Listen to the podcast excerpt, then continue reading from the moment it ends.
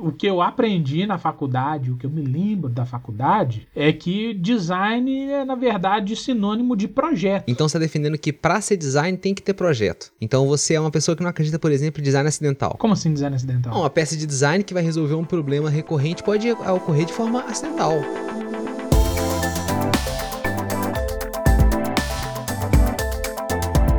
Sejam bem-vindas e bem-vindos a mais um episódio do Questão de Design. Eu sou o Heitor Amaral e tô aqui juntamente com Pedro Guedes. Fala aí, Balu. E aí, pessoal, beleza? E nós vamos discutir mais uma questão de design, como a gente faz toda semana aqui nesse nosso podcast tão querido. Exatamente. E a questão de design dessa semana foi trazido pelo meu grande amigo Luiz Coutinho, que a questão, né, de design que ele queria saber é sobre os tipos de design. Quais são os tipos de design? O que que tem nessa grande bandeira bandeja criativa de profissões que nos foram oferecidas. Mas primeiro, né, tem um momento mas antes, a gente quer dar aqueles recadinhos rápidos, pedir para todo mundo seguir a gente lá no Instagram arroba questão de design e jogar lá a sua questão de design, sua dúvida, sua pergunta, porque ela pode e tem grande chance de virar um tema do QDD, como tá acontecendo hoje com o querido Luiz Coutinho. Chamar todo mundo para acompanhar nossa gravação ao vivo no canal do YouTube Questão de Design e lembrar todo mundo de se inscrever, nós estamos precisando chegar em 100 inscritos lá, vai ajudar pra caramba. E lembrando que a melhor maneira de nos ajudar ajudar, a melhor de todas é mandar o nosso podcast para uma amiga e para um amigo. Já pega esse conteúdo que está ouvindo aqui agora, já dá ali no WhatsApp para alguém que você gosta. E também tem como apoiar, virando um padrinho lá no Padrim, que com 5 reais mensais você ajuda o QDD é, a melhorar né, toda semana e pode fazer parte do nosso servidor do Discord. Então assina o QDD no seu aplicativo de podcast, nós estamos em quase todas as plataformas e bora pro episódio, né não, Baluzão? É isso aí. Lembrando que todos os links para todas as coisas que o Heitor falou aí tá em todos os lugares possíveis.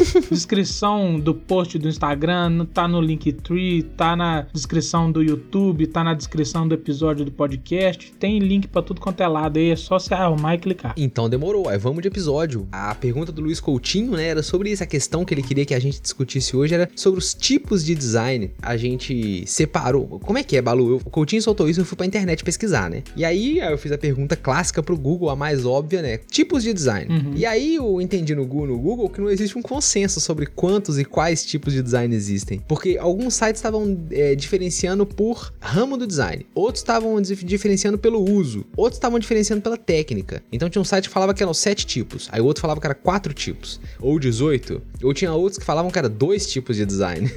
então eu achei que o melhor é a gente conversar aqui um pouco, né? Trazer alguns, alguns, alguns ramos do design pra gente poder bater um papo. Primeiro a gente tem que dar uma pequena separada de tipo áreas maiores. Eu acho que isso deve acontecer em outras áreas do design, mas no design gráfico existem várias denominações de áreas dentro do design gráfico, que é design tipográfico, motion design, design de interface, design experiência de usuário. Então tem várias categorias que fazem parte do design gráfico, né? Então eu creio que existe o design gráfico, que é um, uma área mais abrangente do design, e dentro dessas áreas tem algumas especialidades. Tipo subcategorias, né? É, eu acho que funciona muito desse jeito. Das minhas andanças, teve eu vi um dos sites dividindo em três grandes áreas, que seria design gráfico ou visual, design de interface e design de produto. E dentro do design visual gráfico entraria toda essa parte que você falou. Uhum. No design de interface entraria user interface mesmo, mas é, experiência de usuário. Uhum. Também até placa, sabe? Essa sinalização. Que é muito uhum. do design de ambiente, sinalização.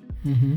O que eu não concordo muito com essa denominação aí, não. Porque onde é que tá o nosso design de interior? Porque eu acho que o design de interior é uma coisa bem separada. Eu também acho. Onde que tá o design de moda? Onde tá o design de games? Pois é. Então aí, Balu, a gente separou uma lista aqui de alguns, algumas áreas do design, pelo menos pra gente citar, né? E disso a gente vai trocando ideia. Uhum. Que algumas que a gente separou aqui foi design gráfico, design de produto, de ambientes, design de moda, user interface e user experience, que são a, a, nova coqueluche do design, né? Sim. Todo mundo tá falando, todo mundo quer mexer com isso. E tem uns outros também que são os designs que, por exemplo, um que tá surgindo agora, não tá surgindo agora, mas tá ganhando muita força, que é o design tridimensional. Nunca ouvi falar disso, velho. Focado em experiências tridimensionais mesmo, porque um ambiente tridimensional, ele te dá possibilidades que o mundo real ou o ambiente bidimensional não te dá. Mas isso aí não tá dentro de um design de interiores? Depende, se você estiver fazendo um produto produto no, no mundo tridimensional que não tem como existir no mundo real. Uma vela que ao invés de fogo ela queima água.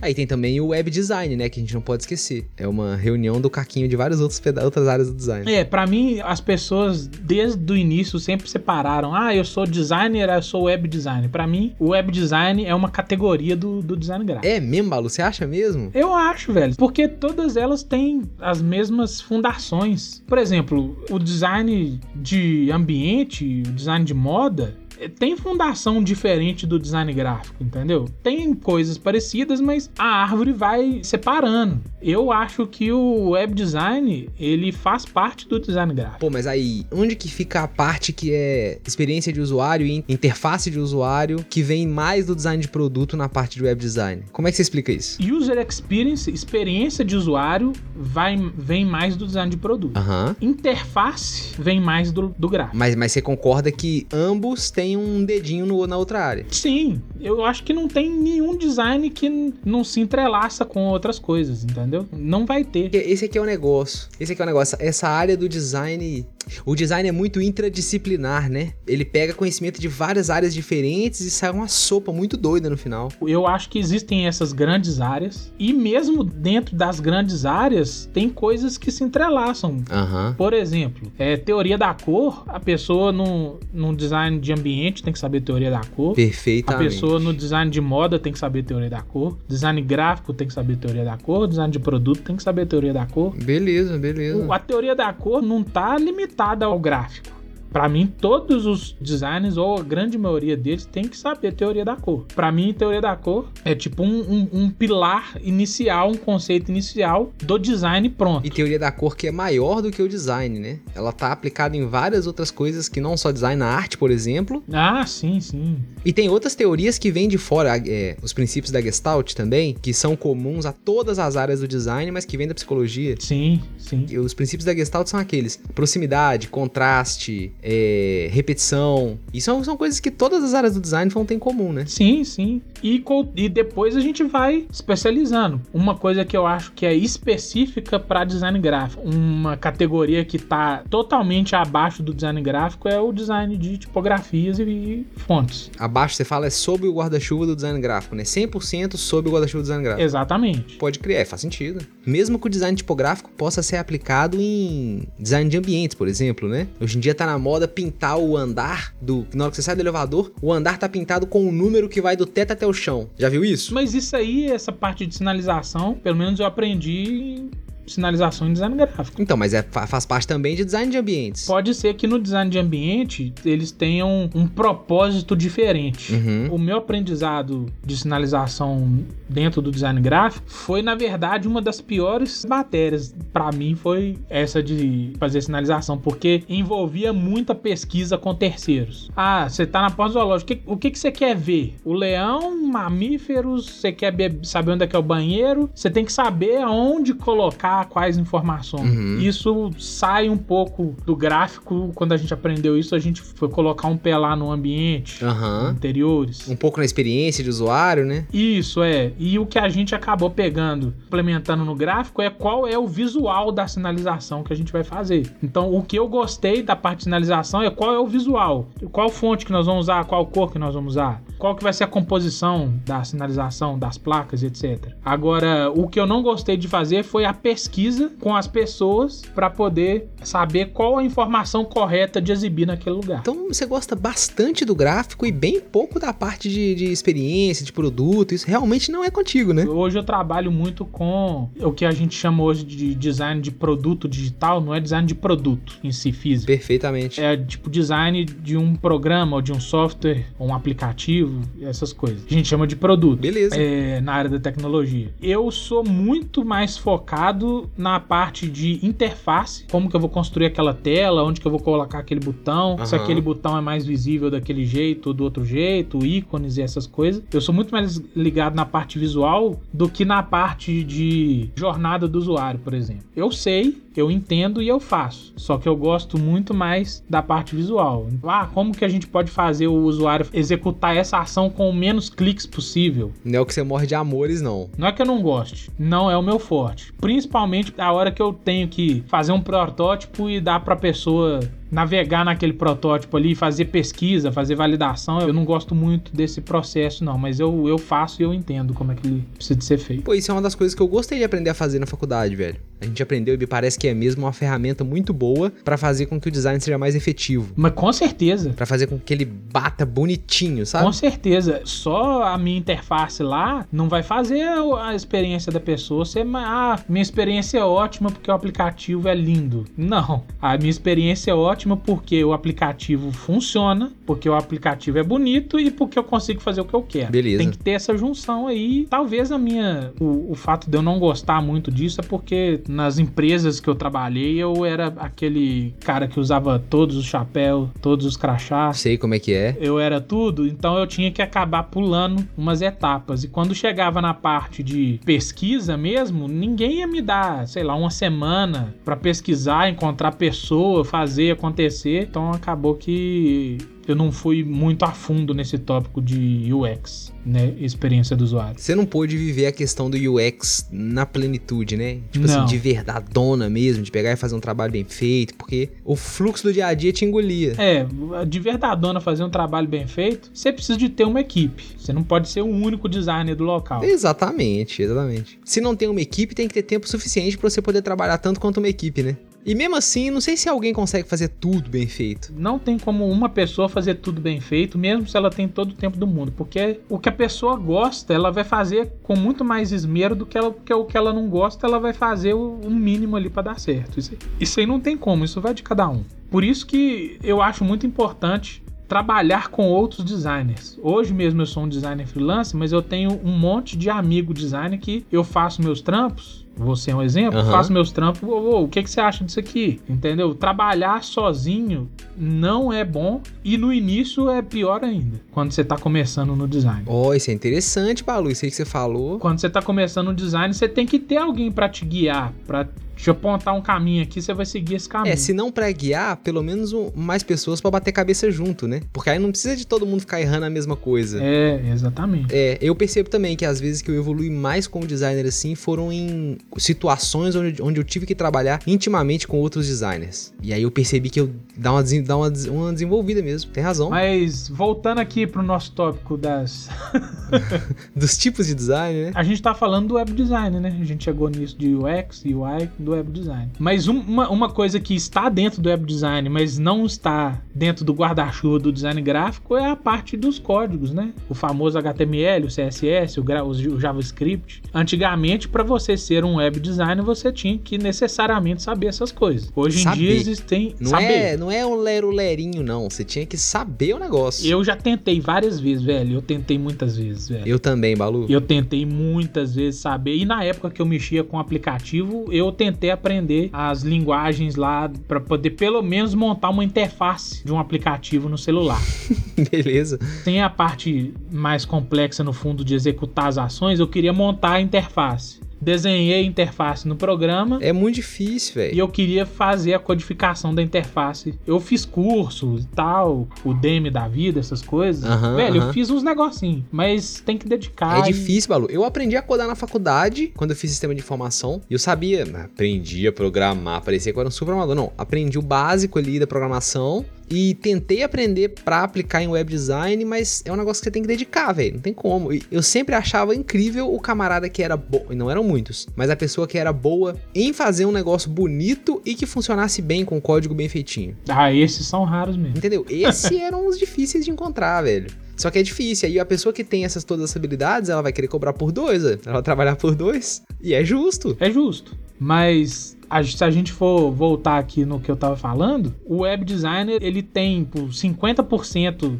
dentro do design gráfico, 50% dentro do desenvolvimento. Uhum. É, o negócio é que não dá para fazer tudo, velho. Tem alguns ramos do design que exigem conhecimentos, que nem eu falei, transdisciplinares. Uhum. Eu tava falando, por exemplo, do design tridimensional, né? O design para ambiente 3D. A quantidade de realidade virtual que vai chegar no mercado vai abrir um nicho grande para pessoas que trabalham com design focado em realidade, realidade virtual, realidade aumentada, que abre possibilidades e aí a pessoa vai ter que misturar design de ambiente com design de interface, design gráfico, design de produto, naquele naquele ambiente virtual ali cabe tudo, velho. Então, a pessoa que conseguir trazer conceitos vários e integrar todos ali, eu acho que mais do que quais são os tipos de design, o mais importante é a gente pensar na capacidade de integrar os, os diferentes ramos do design, sabe? Uhum. Eu vi hoje uma, um post no Instagram de uma amiga minha, tava repostando alguém, sei lá, falando que nós que somos de áreas transdisciplinares, a gente tem uma, uma particularidade que pode inclusive gerar síndrome do impostor, que é a gente tem conhecimentos variados e nunca vai ser tão bom quanto o especialista que a gente tá se comparando. Nossa, aí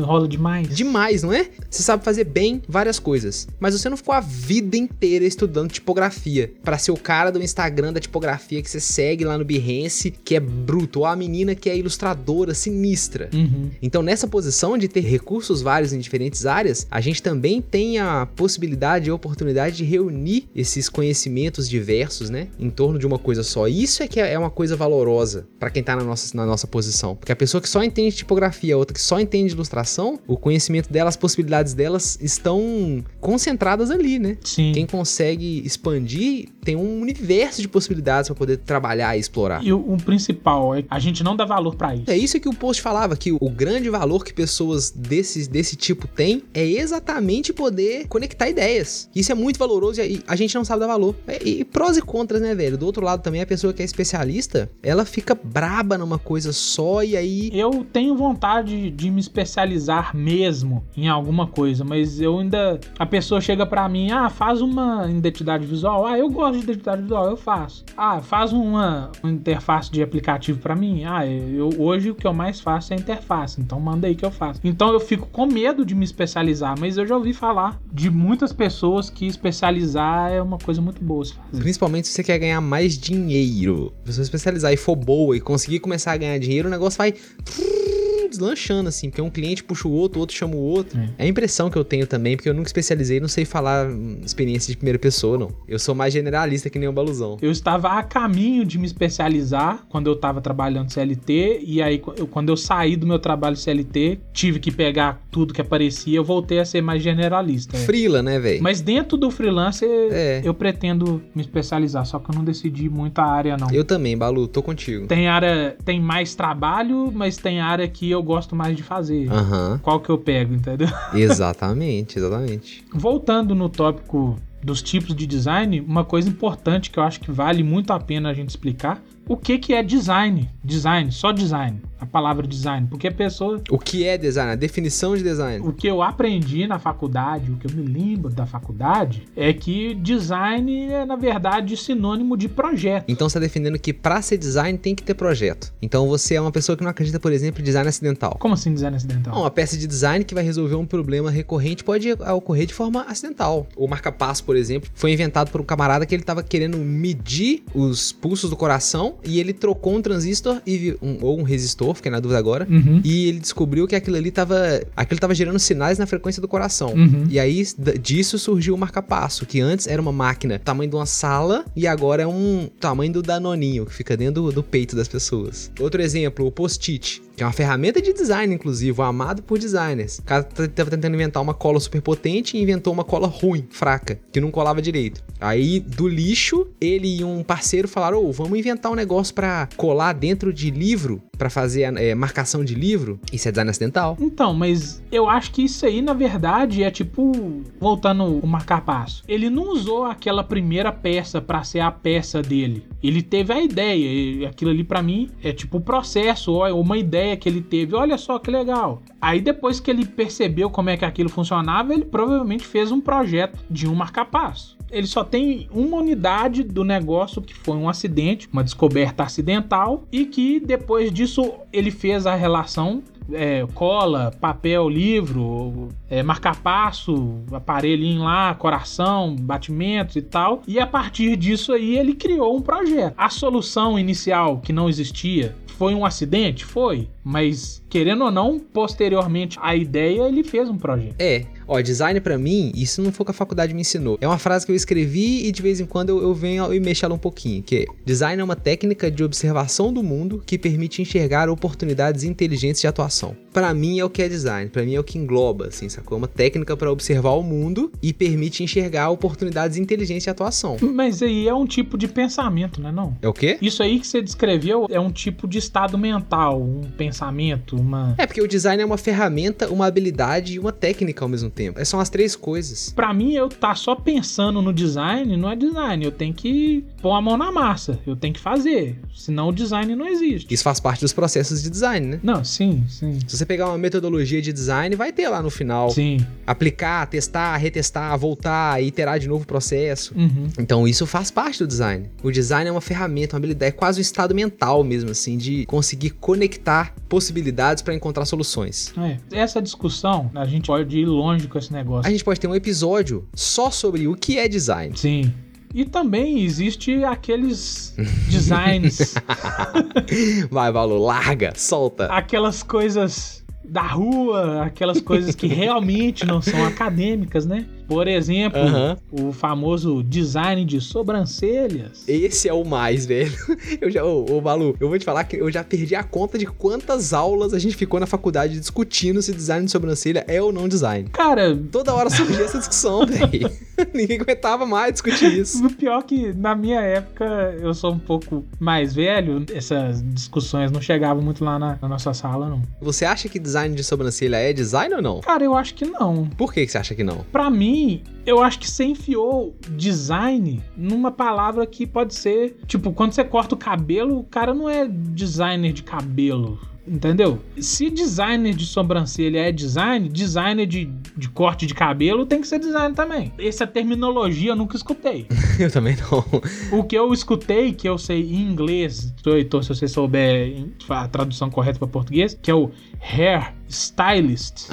Esse cara não fala que eu sou designer, eu sou um hair stylist. Essa discussão sempre era levantada e aí tinha argumentos variados, né? Os argumentos. Ninguém era realmente pró-design de sobrancelha, né, velho? Nós nunca recebemos uma visita do Conselho da Federação das Designers de Sobrancelhas. Uhum. Mas um dos, do- dos argumentos que a gente colocava assim pra pensar no assunto é: o design de sobrancelha não tem metodologia, não faz pesquisa com o cliente, não segue um processo e no final entrega um resultado ajustado com as necessidades do usuário. Sim, Então, Isso não, não parece muito com design? parece. Só que eu acho que vale muito a gente entrar nos pilares iniciais que a gente falou lá no início, que eu não acho que o design de, de sobrancelha tem esses pilares. Tem outros, não tô falando que não tem. Mas eu acho que Uhum. na área de sobrancelha, muitos dos pilares devem ser pilares da parte da De estética. de estética, de corte de cabelo. Estética tal que é alinhada é, muito proximamente com design, né? A própria, a própria, no, o próprio conceito de estética, né? Vai muita coisa também de ah,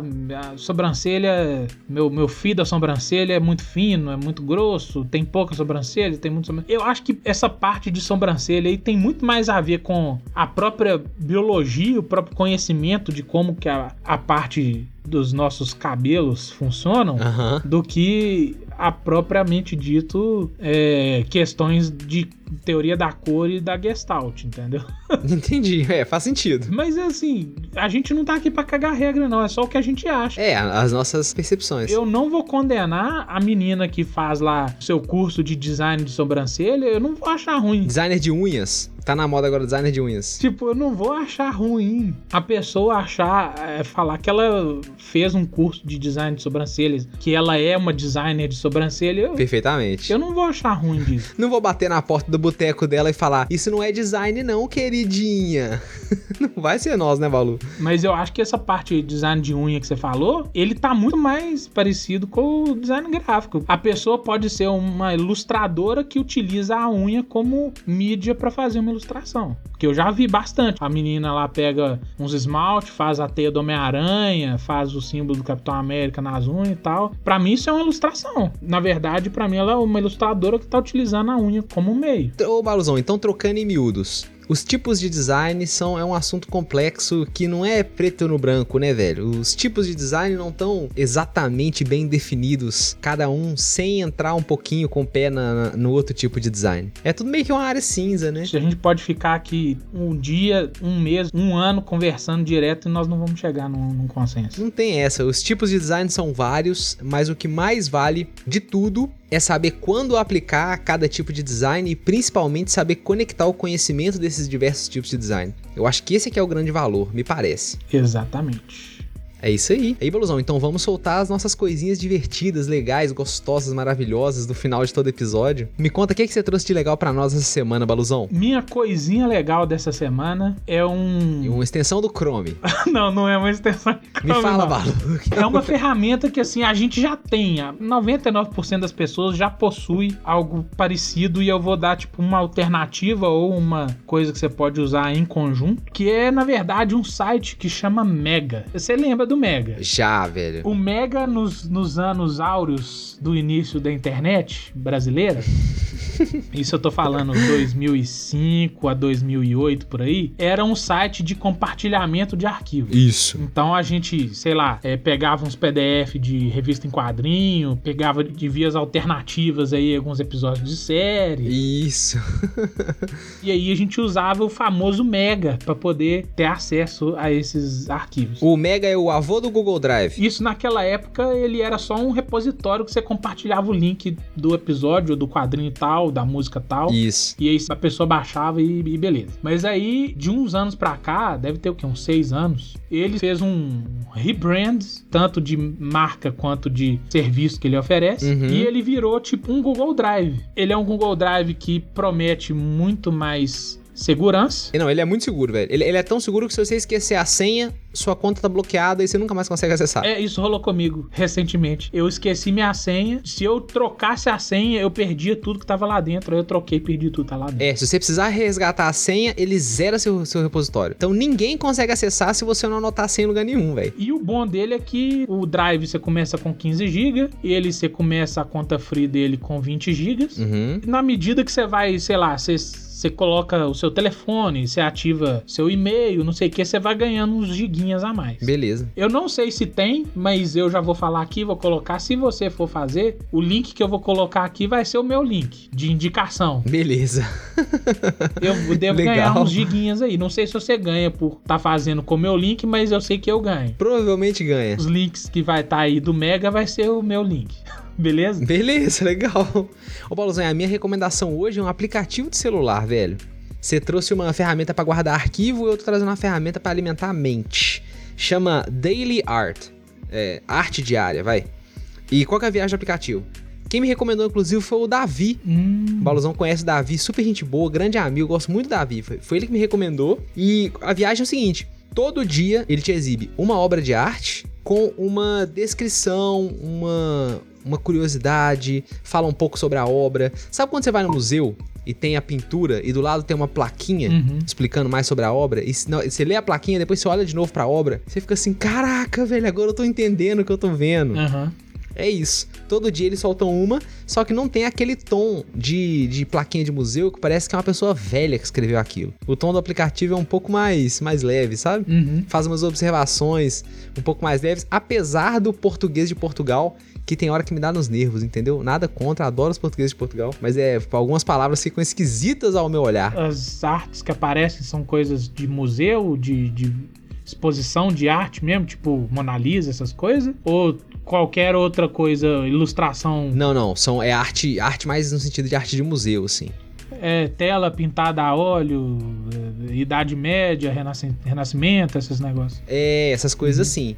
Mas é super interessante, velho. Super interessante. A, pintura de hoje, por exemplo, chama Vaso de Flores, uma pintura de 1670. E aí fala várias coisas, e, e, o que eu gostei dessa pintura de hoje é que fala do detalhe do reflexo no vaso de vidro onde as plantas estão, que mostram a janela do estúdio com céus, o céu com as nuvens, sabe? Uns objetos no parapeito da janela no reflexo do vaso de planta. Sacou? Na hora que você lê isso e você volta na pintura, aí você, putz, olha que legal, tem um, um easter egg. É um easter eggzinho na pintura. Então fica a minha recomendação, aplicativo Daily Art. Todo todo dia uma obra de arte para alimentar seu cérebro, pra gente poder ficar um pouquinho mais com mais referências. Isso aí. Bom demais. Valeu, galera. Até o próximo episódio. Valeu, até mais.